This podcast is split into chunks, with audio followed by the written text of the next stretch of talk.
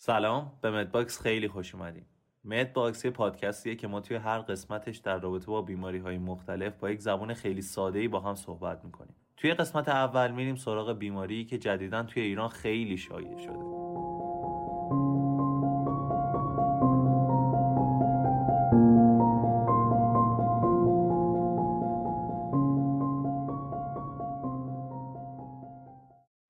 پارکینسون یک بیماری تخریب کننده سیستم عصبیه که به دنبال اون یه سری اختلالات توی راه رفتن و حرکات روزمره انسان به وجود میاد. اولین بار واژه پارکینسون از اسم یک پزشکی به اسم جیمز پارکینسون وارد دنیای پزشکی شد. جیمز پارکینسون یه پزشک عمومی بود که توی خیابون مشاهده کرد که یک سری افراد یک حالت خاصی راه میرن حرکاتشون خیلی کنده خیلی حرکات سفت و سختی دارن و اینکه در هنگام استراحتشون این افراد لرزش دست دارن. بدون اینکه اینا رو از نزدیک معاینه کنه فقط با مشاهدات تعداد انگشت شماری از آدما واژه پارکینسونیزم رو وارد دنیای پزشکی کرد. پارکینسونیزم یه اصطلاح عمومیه و تعریف سندرومی هستش که یک فرد توی حرکاتش به صورت کند حرکت می‌کنه یا به اصطلاح برادیکینزی داره. در هنگام استراحتش بدنش میلرزه دست و پاش میلرزه یا اصطلاحا rest tremor داره و اینکه حرکاتش کلا سفت و سخته rigidity داره. خود این پارکینسونیزم در اثر عوامل مختلف به وجود میاد. یکیش بیماری پارکینسونه دومیش پارکینسونیزم آتیپیکه. سومین حالتی که باعث ایجاد پارکینسونیزم میشه پارکینسونیزم ثانوی است و همچنین اختلالات تخریب کننده عصبی دیگه ای هم می‌تونن باعث ایجاد پارکینسون و پارکینسونیزم بشن. برای اینکه پزشکا تشخیص بدن که آیا یک نفر بیماری پارکینسون داره یا در واقع بهتر بگم که مبتلا به پارکینسونیزم هست یا نه دو تا کار می‌تونن انجام بدن. یکی اینکه از لحاظ بالینی رفتارهاشو بررسی کنن. و یا اینکه یه سری آزمایشاتی انجام بدن و از لحاظ پاتولوژیکی وضعیت بدن و مغزش رو بررسی کنن. از لحاظ بالینی علائم بیماری پارکینسون همون برادیکینزی یا همون کندی حرکات رسترمور یا لرزش هستش که افراد توی زمان استراحتشون دارن و همچنین سفتی حرکاتشون. یه ویژگی دیگه هم هستش که بیثباتی وضعیتیه که این علامت توی عواسط بیماری خودشو نشون میده. از نظر پاتولوژیک اما با یه سری از آزمایشات میان متوجه میشن که با تخریب نورون های دوپامینرژیک توی قسمتی از مغز این افراد به نام سابستنش یا نیگرا یا در واقع جسم سیاه ترجمهش میشه دوپامین کاهش پیدا می‌کنه و توی این نورون های دوپامینرژیک یه سری پروتئین هایی تجمع پیدا می‌کنه حالا یا توی آکسون این نورون ها یا توی جسم سلولیشون که مجموع این پروتئین ها رو با هم دیگه ترکیبی که ایجاد میشه رو بهش میگن Lewy bodies که زیر میکروسکوپ به صورت یک سری نقاط سیاه رنگ توی سلول دیده میشه. با انجام یک سری از تحقیقات دانشمندان متوجه شدند که توی افراد مبتلا به پارکینسون آهن توی جسم سیاه مغز این افراد که حالا تخریبم شده تجمع پیدا می‌کنه و همین یکی از راه های تشخیص بیماری پارکینسونه. یکی دیگه از راه های تشخیص پارکینسون توی افراد تصویربرداری از سیستم دوپامینشون به این صورت که یک سری مارکرهای دوپامین رو به بدن افراد تزریق می‌کنیم. مارکرهای دوپامین چی هن؟ یک سری مولکول ها با قابلیت تشعشع که ما وقتی اینها رو به وارد بدن فرد می‌کنیم هر جایی که دوپامین وجود داشته باشن رو پیدا می‌کنه به دوپامین متصل میشه و با تشعشعاتی که به ما میده ما رو از محل وجود دوپامین و مقدار وجود دوپامین آگاه می‌کنه. خب دوپامین باید بیشتر تو جسم سیاه افراد دیده بشه چون ما می‌خوایم بررسی کنیم که ببینیم آیا افراد پارکینسون دارن یا نه. توی افرادی که پارکینسون دارن چون میزان دوپامین کمه جذب مارکرهای دوپامین توسط دوپامین کاهش پیدا می‌کنه. بنابراین این تشعشعات کمتر میشه. و حتی تصویرهای گرفته شده هم این موضوع رو ثابت می‌کنن که میزان دوپامین کمه. بنابراین از این طریق ما می‌تونیم متوجه بشیم که اون فرد پارکینسون داره. بررسی های ژنتیکی هم می‌تونه به ما برای تشخیص پارکینسون کمک کنه. اما چون درصد خیلی کمی از پارکینسونیزم ها منشأ ژنتیکی دارند خیلی از اون استفاده نمیشه. حالا پارکینسونیزم آتیپیک اصلا چیه؟ فرقش با بیماری پارکینسون چیه؟ پارکینسونیزم آتیپیک به گروهی از بیماری های تخریب کننده عصبی میگن که نسبت به بیماری پارکینسون بخش های بیشتری از مغز رو تخریب می‌کنه. بنابراین هم بیماری پارکینسون و هم پارکینسونیزم آتیپیک تمایل دارن که شرایط پارکینسونیزم رو توی بدن ایجاد کنه. اما علائم بالینی و تخریب های مغز توی پارکینسونیزم آتیپیک خیلی خیلی بیشتره. یکی از تفاوت‌های خیلی مهم بین پارکینسونیزم آتیپیک یا همون غیر معمول و بیماری پارکینسون اینه که توی پارکینسونیزم آتیپیک ما لرزش در هنگام استراحت یا همون rest tremor رو نمی‌بینیم و rest tremor فقط متعلق به بیماری پارکینسونه. دیدیم که برای تشخیص بیماری پارکینسون تصویربرداری از سیستم دوپامین خیلی کمک کننده بود. اما برای تشخیص پارکینسونیزم آتیپیک هم آیا سیستم دوپامین می‌تونه به ما کمک کنه؟ جوابش نه. دلیلش هم اینه که هم توی پارکینسونیزم آتیپیک و هم توی بیماری پارکینسون جسم سیاه مغز آسیب می‌بینه میزان دوپامین کاهش پیدا می‌کنه. بنابراین اگه ما از سیستم تصویربرداری دوپامین استفاده کنیم هر دوی این نتایج یکی میشه. میزان دوپامین کاهش پیدا کرد. ولی ما هنوز نمی‌دونیم که آیا بیمار پارکینسون معمولی داره یا پارکینسونیزم آتیپیک. ما می‌دونیم که مغز برای اینکه فعالیت کنه نیاز به انرژی داره. انرژیش هم از مولکول قند یا گلوکوز به دست میاره. حالا وقتی قسمت های عمده مغز تخریب شده باشن دیگه نورونی وجود نداره که گلوکوز رو تجزیه کنه و از انرژی که از اون مولکول قند به دست میاد استفاده کنه. خب پس ما می‌تونیم با تصویر برداری از سیستم متابولیک مغز متوجه بشیم که آیا قسمت های عمده مغز آسیب دیدن یا اینکه نه دیدگی فقط محدود میشه به جسم سیاه. حالا برای این کار یک فرم خاصی از مولکول گلوکوز رو به مغز تزریق می‌کنیم. اگه تجزیه بشه و تو تصویر برداری مشخص بشه که این مولکول ها تجزیه شدن ما می‌فهمیم که قسمت های زیادی از مغز سالمن. اما اگه تجزیه نشن و تشعشع این مولکول های قند به قدری باشه که ما بفهمیم که انگار استفاده نشده توی مغز باقی موندن ما متوجه میشیم که های زیادی از مغز آسیب دیدن و فرد مبتلا به پارکینسونیزم آتیپیکه. این بیماری برای پدرم اتفاق افتاد. ایشون حدودا 68 سالشون بود که ما متوجه اولین علامت تویشون شدیم. بیماری به این صورت در ما دیدیم که یعنی اولین علامتاش اولین علامتایی که ما تویشون دیدیم به این صورت بود که ایشون موقع حرکت کردن موقع پیاده روی توی خصوصا تو مسافت زیادی که پاهاشون رو میکشیدن و خیلی کنترلی روش نداشتن.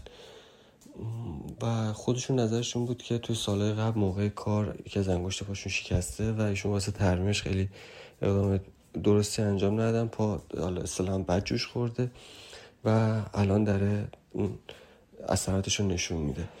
یکی از حالتهای پارکینسونیزم آتیپیک یه اسم خیلی گنده ای داره. Progressive Supranuclear Palsy یا به اختصار PSP بهش میگیم. این حالت از پارکینسونیزم آتیپیک زمانی اتفاق میفته که فرد حرکات چشماش خیلی کند میشه. در واقع به اصطلاح میگن که ساکاد چشمی آهسته داره حرکات کندی داره. یا اینکه فرد نمی‌تونه پلکاش رو تکون بده. نمی‌تونه پلکاش رو ببنده یا وقتی میبنده نمی‌تونه باز کنه. اصطلاحا میگن که فرد آپراکسی پلک داره.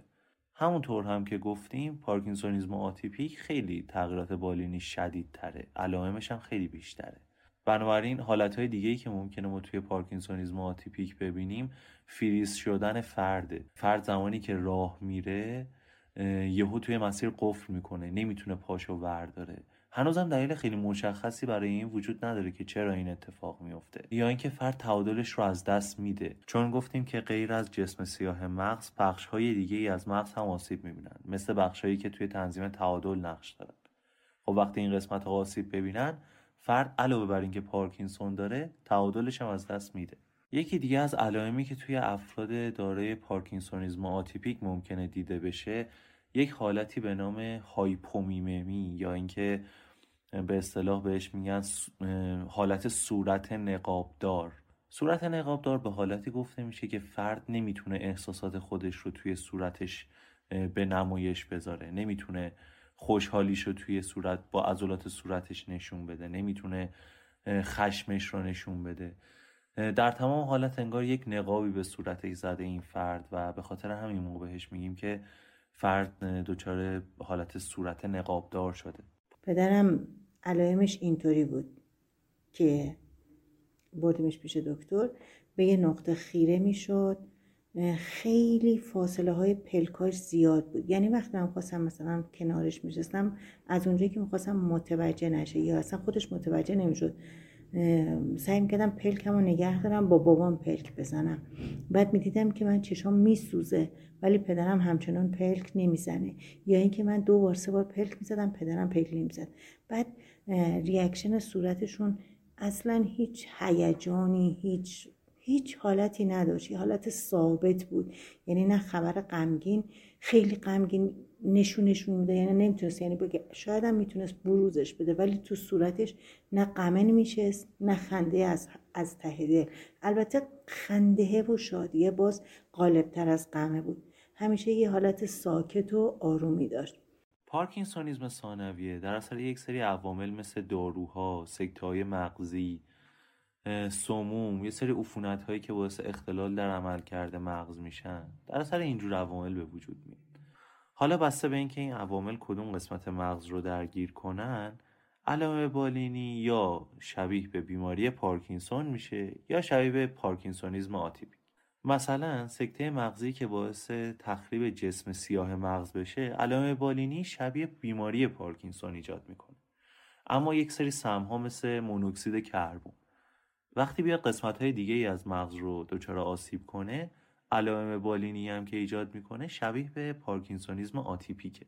یک سری از این داروهای اعصابی که توی روان پزشکی استفاده میشن مسدود کننده دوپامینن. در واقع به اصطلاح دوپامین مغز رو کاهش میدن. همین داروهای اعصاب شایع ترین علت ایجاد پارکینسونیزم ثانوی دارویی مثل متوکلوپرامید که احتمالا برای درمان مشکلات گوارشی خودتونم دکتر تجویز کرده باشه می‌تونه توی قلزت های بالا یک سری اثرات منفی رو روی سیستم اعصاب بذاره. همین اثر منفیش می‌تونه باعث ایجاد پارکینسونیزم ثانویه توی فرد بشه. یکی دیگه از شرایطی که می‌تونه باعث ایجاد پارکینسونیزم بشه جهش توی یک ژنه که اسمش خیلی مهم نیست ولی من میگم. جهش توی ژن GTP سیکلوهیدرولاز یک مسیر تولید دوپا و به دنبال اون دوپامین رو مختل می‌کنه. بنابراین یه شرایطی رو مثل بیماری پارکینسون ایجاد می‌کنه که دوپامین کمه. اما تفاوت هم با بیماری پارکینسون داره. تفاوتشون هم اینه که توی بیماری پارکینسون جسم سیاه مغز تخریب می‌شد. اما توی این جهش ژنی هیچ تخریب عصبی دیده نمیشه. بنابراین پزشک باید توی افراد زیر 20 سال که با مشکل پارکینسونیزم بهش مراجعه می‌کنن این نکته رو مورد توجه قرار بده. چون تخریب عصبی معمولا تو سنین خیلی بالا اتفاق میفته توی افراد زیر 20 سال احتمالا عاملی که باعث ایجاد پارکینسونیزم شده یک جهش ژنی بوده. تا الان چیزایی که گفتم راه های تشخیص پارکینسون و تفاوت بین انواع مختلف پارکینسونیزم بود. اما حالا بریم ببینیم چه عواملی باعث ایجاد پارکینسون میشن و اینکه مکانیزم بیماریزایی پارکینسون چطوریه.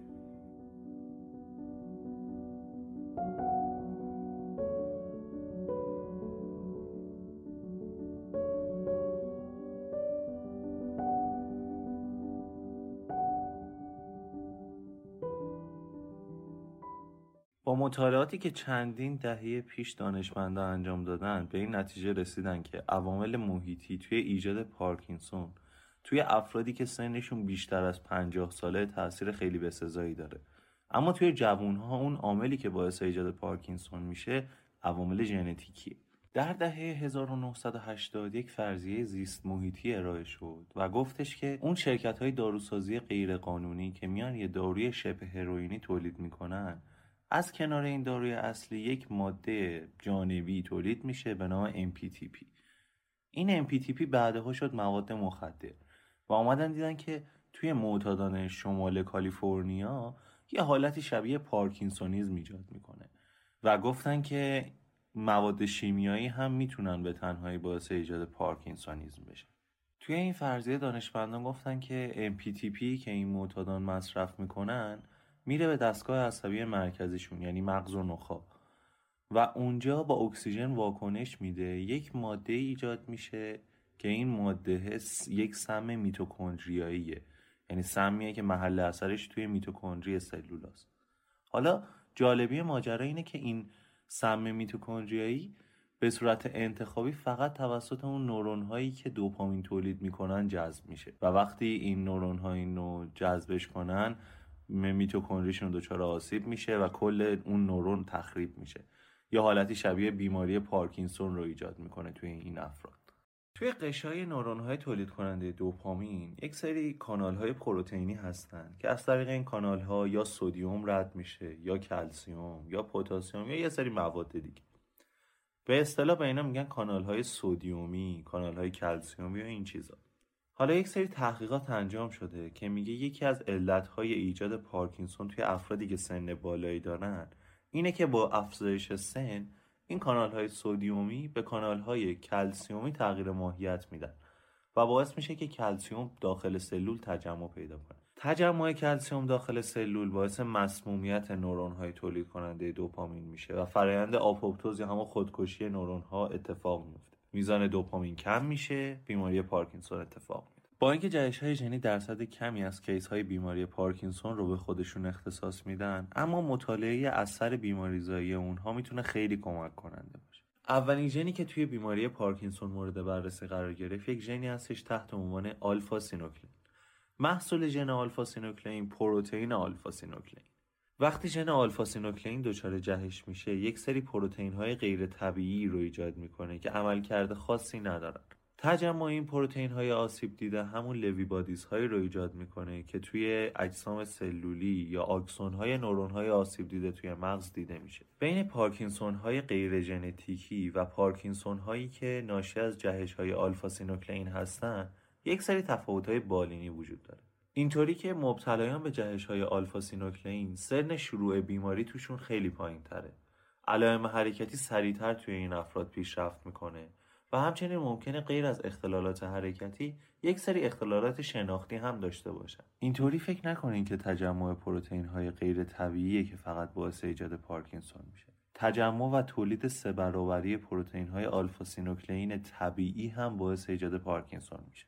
یه تحقیقی انجام شد که خود یک زمینه ساز شناخت یکی دیگه از راه های ایجاد بیماری پارکینسون شد. این تحقیق اینطوری بود که از یک جنین سالم تعدادی نورون تولید کننده دوپامین رو گرفتن و به مغز افرادی که مبتلا به جهش های آلفا سینوکلین بودن وارد کردن. بعد از این مدتی دیدن که اون پروتئین های غیر طبیعی که تو نورون های آسیب دیده افراد تجمع پیدا کرده بودن توی این نورون های سالم هم تجمع پیدا کردن. بعد نتیجه گرفتن که خب ممکنه این پروتئین های غیر طبیعی بین نورون ها تبادل بشه. بعدها نتایج این تحقیق منجر به کشف یکی دیگه از مسیرهای بیماریزایی شد. اونم اینطوری که ما توی دستگاه گوارشمون به خصوص توی روده یک سیستم عصبی داریم که اون رو کنترل می‌کنه این سیستم عصبی روده‌ای توسط اعصاب پاراسمپاتیک از مغز یک سری پیامهایی رو دریافت می‌کنه. توی روده ماها یک سری میکروب هایی هم زندگی می‌کنن که می‌تونن برای ماها مفید باشن در بعضی شرایط.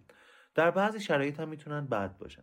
این با اون میکروبایی که همیشه خوبن فرق دارن این میکروبایی که یه جاهای خوبن یه جاهایی بد می‌تونن التهاب ایجاد کنن و همین التهاب باعث جهش توی ژن آلفا سینوکلئین این سیستم عصبی روده‌ای بشه. نتیجهش هم اینه که همون پروتئین های غیر طبیعی تولید میشن و تجمع پیدا می‌کنن.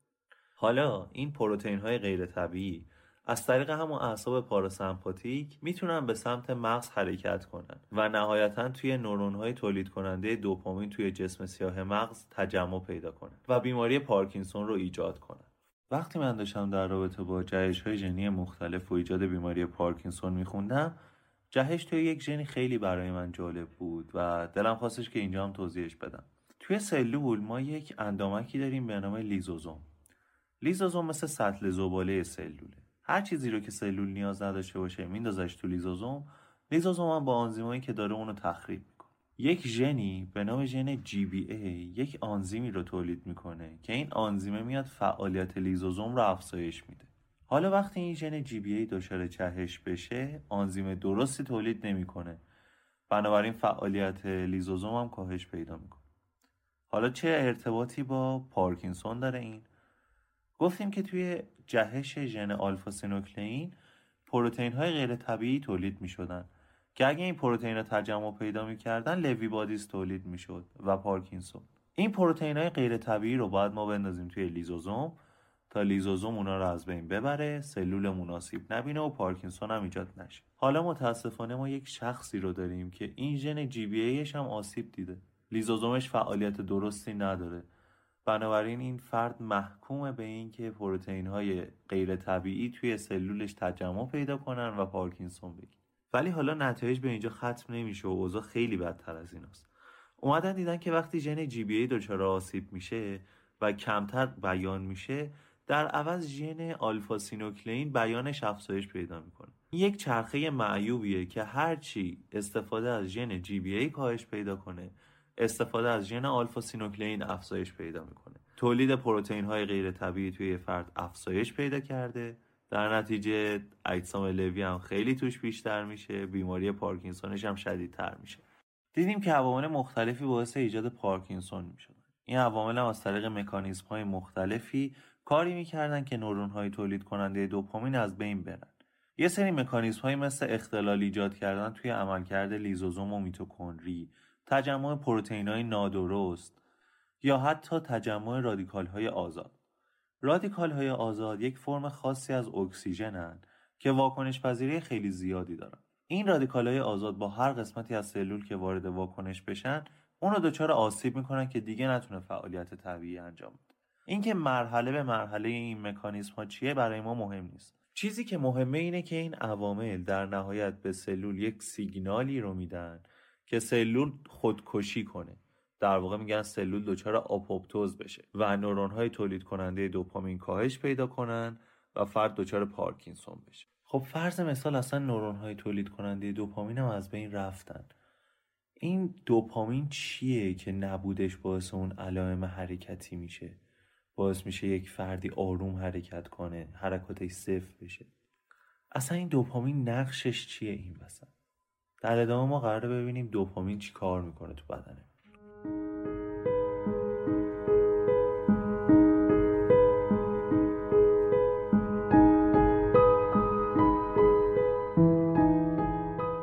ما گفتیم که توی بیماری پارکینسون نورون های تولید کننده دوپامین از بین میرن و پارکینسون اتفاق میفته وقتی ما میگیم که یک نفر مبتلا به پارکینسونه توی مغزش چه اتفاقاتی میفته که منجر به کندی حرکات و سفتی حرکاتش میشه. برای اینکه مکانیسم بیماری پارکینسون رو بفهمیم لازمه که یک سری از مناطق مغز رو باهاش آشنا بشیم. مغز یک قسمتی داره به نام جسم سیاه که ترجمه کلمه سابستنشیا نیگراه خود جسم سیاه دو قسمت داره. یه قسمت داخلی یه قسمت خارجی.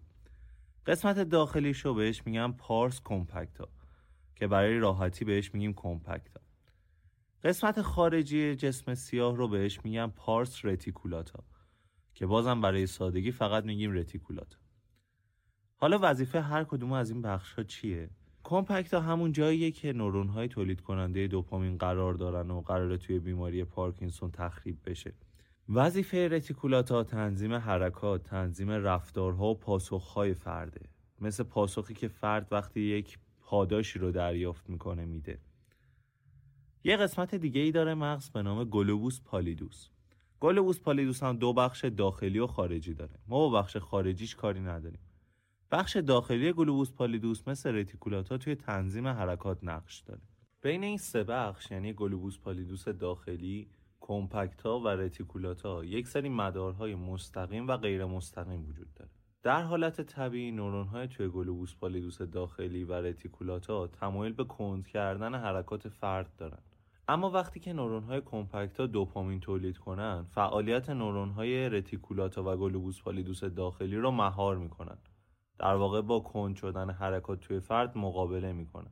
مشکلی که اینجا هست اینه که اگه نورون‌های داخل کمپکتا دوپامین تولید نکنن فعالیت نورون‌های رتیکولاتا و گلوبوس پالیدوس داخلی مهار که نمیشه هیچ بلکه بیشتر هم میشه و حرکات فرد خیلی خیلی کند میشه. اوایل داروهای خارجی گیرمون میافتاد و براشون خارجی می‌گرفتیم که سری اول که رفتیم دکتر بهشون گفتن که یک چهارم یک قرص رو بخوریم. دویست پنجاه. بعد به مرور که هی رفت جلوتر و رفت جلوتر و رفت جلوتر هی دوزش رفت بالا. نصفی سه, سه چهارم بعد یکی بعد یکی روبی بعد همینطوری همینطوری تا دوتا تقریبا دوتا دوتا و یک چهارم هم رسید. این همه در رابطه با بیماری پارکینسون گفتیم. حالا بریم ببینیم درمان پارکینسون چطوریه. اولین دارویی که بررسیش می‌کنیم داروی لوودوپا از زمان معرفی لوودوپا تا الان پایه اصلی درمان پارکینسون همین دارو بوده. لوودوپا چطوری عمل می‌کنه؟ یه داستانی پشت عملکرد لوودوپا وجود داره. ما می‌دونیم که توی بیماری پارکینسون میزان دوپامین کاهش پیدا می‌کنه. خب اولین تصوری که ممکنه توی ذهنمون شکل بگیره اینه که ما دوپامین به فرد تزریق کنیم که فرد عملکرد طبیعیش رو دوباره به دست بیاره. اما اینطوری نیست. دوپامینی که ما می‌خوایم تزریق کنیم به فرد باید از یک سدی به اسم سد خونی مغزی عبور کنه و وارد مغز بشه. سد خونی مغزی ایستگاه بازرسیه که ورود و خروج مواد رو به مغز خیلی کنترل می‌کنه. چون ورود هر ماده ناخواسته به مغز ممکنه باعث آسیب های خیلی جبران ناپذیر بشه. این دوپامین نمی‌تونه از این سد خونی مغزی عبور کنه وارد مغز بشه. خب ما چیکار کنیم؟ بیایم یک مرحله قبلتر از تولید دوپامین. قبل از تولید دوپامین یک مرحله قبلتر یک ماده ای توی مغز شکل می‌گیره به اسم لوودوپا لوودوپا توی مغز توسط یک آنزیمی به نام دوپا دکربوکسیلاز تبدیل به دوپامین میشه. دوپامین هم کارهای خودش رو می‌کنه. طی آزمایش هایی فهمیدن که لوودوپا از سد خونی مغزی رد میشه. ما میایم لوودوپا رو به بدن میدیم و توی مغز از این لوودوپا دوپامین تولید میشه. داستان رسیدن به این شیوه درمانم خیلی جالب بوده اواخر دهه 1950 یه گروهی از دانشمندا یه آزمایشهایی رو روی خرگوشا انجام دادن. این آزمایش چی بود؟ اومدن دیدن که اگه به این خرگوش های ماده به اسم رزرپین رو تزریق کنیم دیگه دوپامین نمی‌تونه فعالیت کنه. بنابراین این خرگوش ها دچار پارکینسونیزم میشن. بعد اومدن فهمیدن که این شرایط با پیشساز دوپامین که همون لوودوپا باشه برعکس میشه و خرگوش خوب میشن. مدتی بعدم یه دانشمند دیگه ای از یه جای دیگه دنیا میاد اثبات می‌کنه که توی بیماران مبتلا به پارکینسون میزان دوپامین کاهش پیدا می‌کنه و راه درمانی هم که ارائه میده استفاده از لوودوپاست. حالا استفاده از لوودوپا هم همچین آسون نیست. ما یه سری موانع سر راهمون داریم. این موانع چیان یکیش اینه که خارج از مغز و نخا و کلا دستگاه عصبی مرکزی اون آنزیم دوپاده کربوکسیلاز که لوودوپا رو به دوپامین تبدیل می‌کرد وجود داره. وقتی ما لوودوپا رو بدیم به فرد این آنزیم های دوپاده کربوکسیلازی که خارج از مغز و نخواهن میان لوودوپا رو به دوپامین تبدیل می‌کنه دوپامین از طریق گردش خون به قسمت های مختلف بدن میره. یکی از جاهایی هم که میره می‌خواد ورود پیدا کنه به مغز. به قسمت های عمده مغز نمی‌تونه وارد بشه دیگه. اما همین مغزی که خیلی کنترل میشه یه قسمتیش صد خونی مغزی نداره. اونم قسمت بسل و نخاشه. بسل و نخا مرکز کنترل یک سری از حرکاتن مثل استفراغ، تهوع، تنفس و یک سری کارهای دیگه. وقتی این دوپامین ها به بسل و نخا برسن متصل میشن به گیرنده های دوپامینی که توی بسل و نخا هستن مرکز کنترل استفراغ و تهوع رو تحریک می‌کنن. بنابراین فرد دچار تهوع و استفراغ میشه. حالا این تنها مشکل ما نیست. این دوپامینایی که خارج از مغز حالا تجمع پیدا کردن توسط یه سری آنزیم تبدیل به یه موادی میشن به نام کتکول آمین ها یه مدل از این کتکول آمین ها همون اپینفرینه که اسمشو شنیدیم هم, این اپینفرین باعث میشه که ضربان قلب فرد افزایش پیدا کنه. ریتم ضربان قلبش هم به هم بریزه. به اصطلاح میگن آریتمی قلبی پیدا کنه.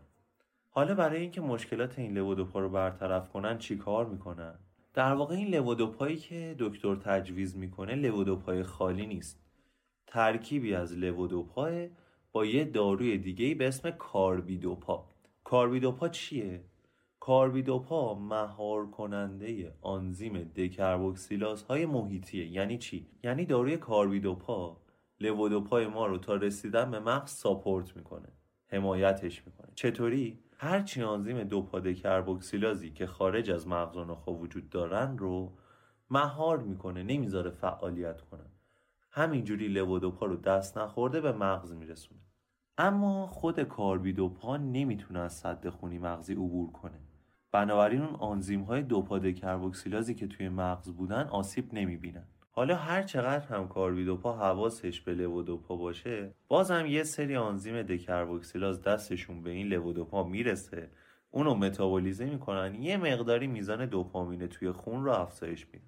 بنابراین توی استفاده از لوودوپا ما یک سری محدودیت هایی هم داریم. مثل همین حالت تهوع و استفراغ که اینا معمولا گذران می‌تونیم توی شروع درمان برای اینکه این مشکلات اتفاق نیفته با دوزهای کمتر لوودوپا شروع کنیم و هر چی که جلوتر میریم دوز لوودوپای مصرفی رو افزایش بدیم. خود لوودوپا هم می‌تونه تحت تاثیر یک سری از روش های متابولیکی رادیکال های آزاد اکسیژن تولید کنه که این رادیکال های آزاد اکسیژن می‌تونن باعث تخریب مغز بشن.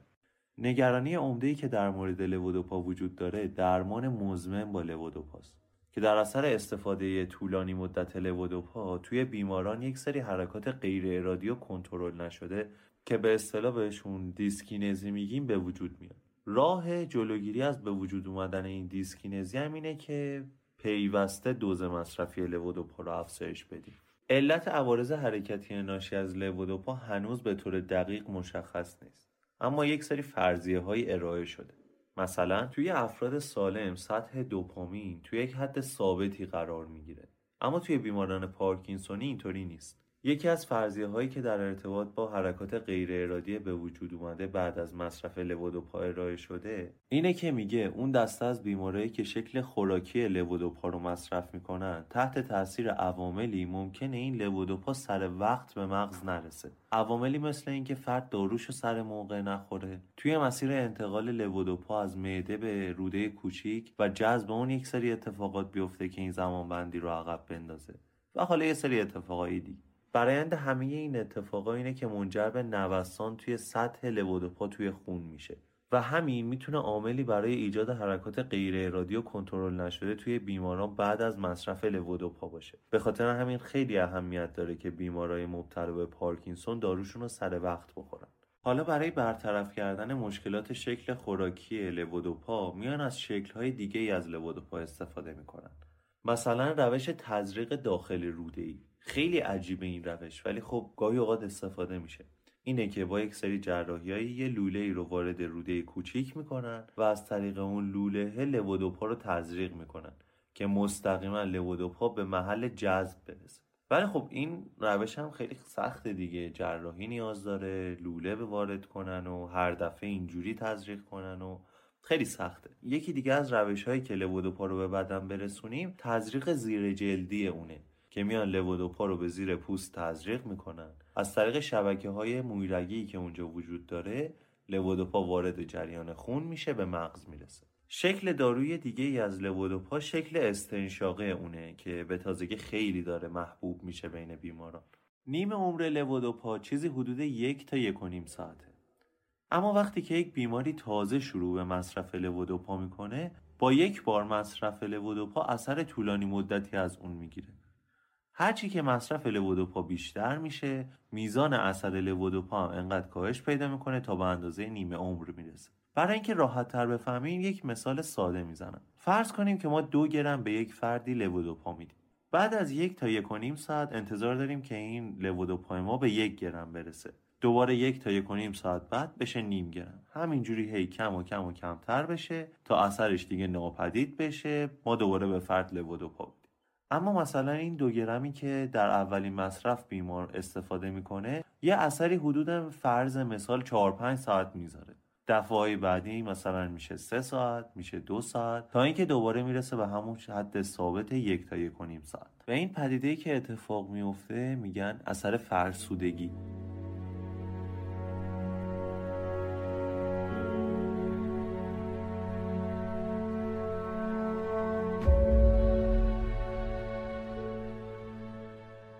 پیشرفت بیشتر بیماری یک سری اختلالات دیگه توی فرد مبتلا به وجود میاد که هیچ ربطی به کاهش دوپامین نداره. اصطلاحا به این اختلالات اختلالات غیر دوپامینرژیک میگن. اختلالاتی مثل زوال عقل، اختلالات خواب، افتادن، مکس ناگهانی در حین حرکت که این اختلالات به اندازه کافی توسط لوودوپا کنترل نمیشن. در واقع این ویژگی های غیر دوپامینرژیک به خصوص زمین افتادن و زوال عقل دلیل اصلی بستری شدن توی بیمارستان و همچنین استقرارشون توی خانه سالمندانه. با همه این عوارض و مشکلات هنوزم بهترین روش برای درمان پارکینسون استفاده از لوودوپاست اول از اون کشتن پا شروع شد بعد حین حرکت متوقف می شدن به استوب می کردن بعد با یه مکسی حالا چند ثانیه ای اوایل شروع به حرکت می کردن بیشتر وقتم بعد راه می‌رفتن وقتم راه می‌رفتن. یه جاهایی می‌شد که قفل می‌شدن و وای میستادن. یعنی حالا وسط چهارراه بود. وقتی که خودش می‌گفت وقتی من تو ذهنمه که استراب می‌گیرم مثلا می‌خوام از خیابون رد شم این بیشتر باعث میشه که من قفل می‌کنم. بیشتر باعث میشه که من استوب می‌کنم نمی‌تونم قدمم رو بردارم. بعد یه چند دقیقه مثلا بعضی وقتا خودشون تنها بودن خونه هیچ کس خونه نبود. خب بلند شدن قدم می‌زدن تو خونه راه می‌رفتن. یا تو مسیر تو کوچه تو پیاده رو می‌رفتن اومدن به گفته خودشون که تنها بودن یه دمانی مثلا یه شاید مثلا بعضی وقتا پیش می اومد صد قدم می‌رفتن هیچ اتفاق برشون نمیافتاد. بعضی وقتا ده قدم که می‌رفتن یازدهم قدم قفل می‌شد. که بعدا مثلا می‌گفتن که خودم تنها هستم قفل میشم وای میسم. یه زمانی حالا نمی‌دونم چند ثانیه چند دقیقه نمی‌دونم دیگه. ولی برای خودشون گذره خیلی سختی بوده. وای میستادن هی مثلا تقلا می‌زدن که بتونن پاشون رو تکون بدن. که بعد از چند زم... گذر زمانی می‌گفتم مثلا یه دفعه میدم که دوباره پام شروع به حرکت می‌کرد. به غیر از لوودوپا روش های درمانی دیگه برای مهار پارکینسون وجود داره. توی بدن یه قانونی وجود داره که میگه وقتی ما نیاز به یک ماده ای نداشته باشیم اون ماده رو از بین می‌بریم. وقتی بدن نیازی به دوپامین نداشته باشه یک سری از آنزیم ها رو فعال می‌کنه که این آنزیم ها دوپامین رو تجزیه کنن حالا ما میایم یک سری داروهایی رو تجویز می‌کنیم که این داروها اجازه فعال شدن اون آنزیم های تجزیه کننده دوپامین رو نمیدن. این آنزیم های تجزیه کننده دوپامین دو تا هستن. یکی آنزیم کتکولومتیل ترانسفراز یا به اصطلاح COMT و یه آنزیم دیگه به نام مونوآمین اکسیداز نوع B. که ما بهش میگیم ماو بی.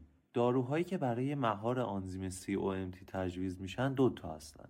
تولکاپون و انتاکاپون که با مهار آنزیم COMT جلوی تخریب دوپامین رو می‌گیرن تا دوپامین بیشتر فعالیت و پیام رسانی کنه.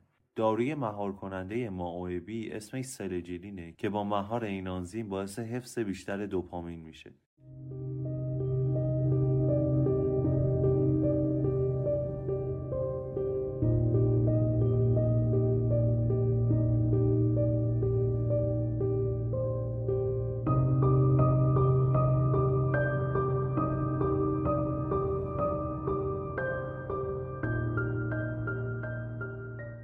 در آخر لازمه ذکر کنم که روز 11 آوریل هر سال رو به مناسبت تولد دکتر جیمز پارکینسون و به خاطر قدردانی از تلاش های ایشون روز جهانی بیماری پارکینسون نامگذاری کردن. توی این روز تلاش میشه آگاهی های مردم در رابطه با پارکینسون افزایش پیدا کنه. زندگی کردن با افراد مبتلا به پارکینسون از اون چیزی که مردم فکر می‌کنن خیلی سخت داره. اگه شما هم کسی هستید که با این افراد زندگی می‌کنید لازمه که توی رفتارهای شخصیتون یک ذره صبوری بیشتری به خرج بدید تا روحیه این بیماران حفظ بشه و از پیشرفت بیشتر بیماری جلوگیری بشه. ازتون خیلی ممنونم که این اپیزود MedBox رو تا آخر شنیدین. امیدوارم که اطلاعات خیلی خوبی بهتون داده باشم عذر می‌خوام اگه جایی کلمه ای رو اشتباه تلفظ کردم جایی رو خیلی ناواضح توضیح دادم. MedBox تازه شروع شده و برای اینکه به جایگاه خودش برسه تنها به حمایت های شما نیاز داره. اگر احساس کردین که این پادکست می‌تونه مفید باشه و دوستش داشتید به اطرافیانتون حتما معرفیش کنید. به من و پیشرفت MedBox خیلی کمک می‌کنید. اگه نظراتتون رو توی قسمت کامنت های Castbox و یا توییتر و اینستاگرام با هشتگ MedBox به فارسی به اشتراک بذارید. ما توی Castbox Spotify Apple Podcast Google Podcast و سایر برنامه های پادکست خوان هستیم. فایل این اپیزود با تاخیر کوتاهی توی کانال تلگرام MedBox گذاشته میشه. امیدوارم همیشه بخندین. MedBox فروردین 1402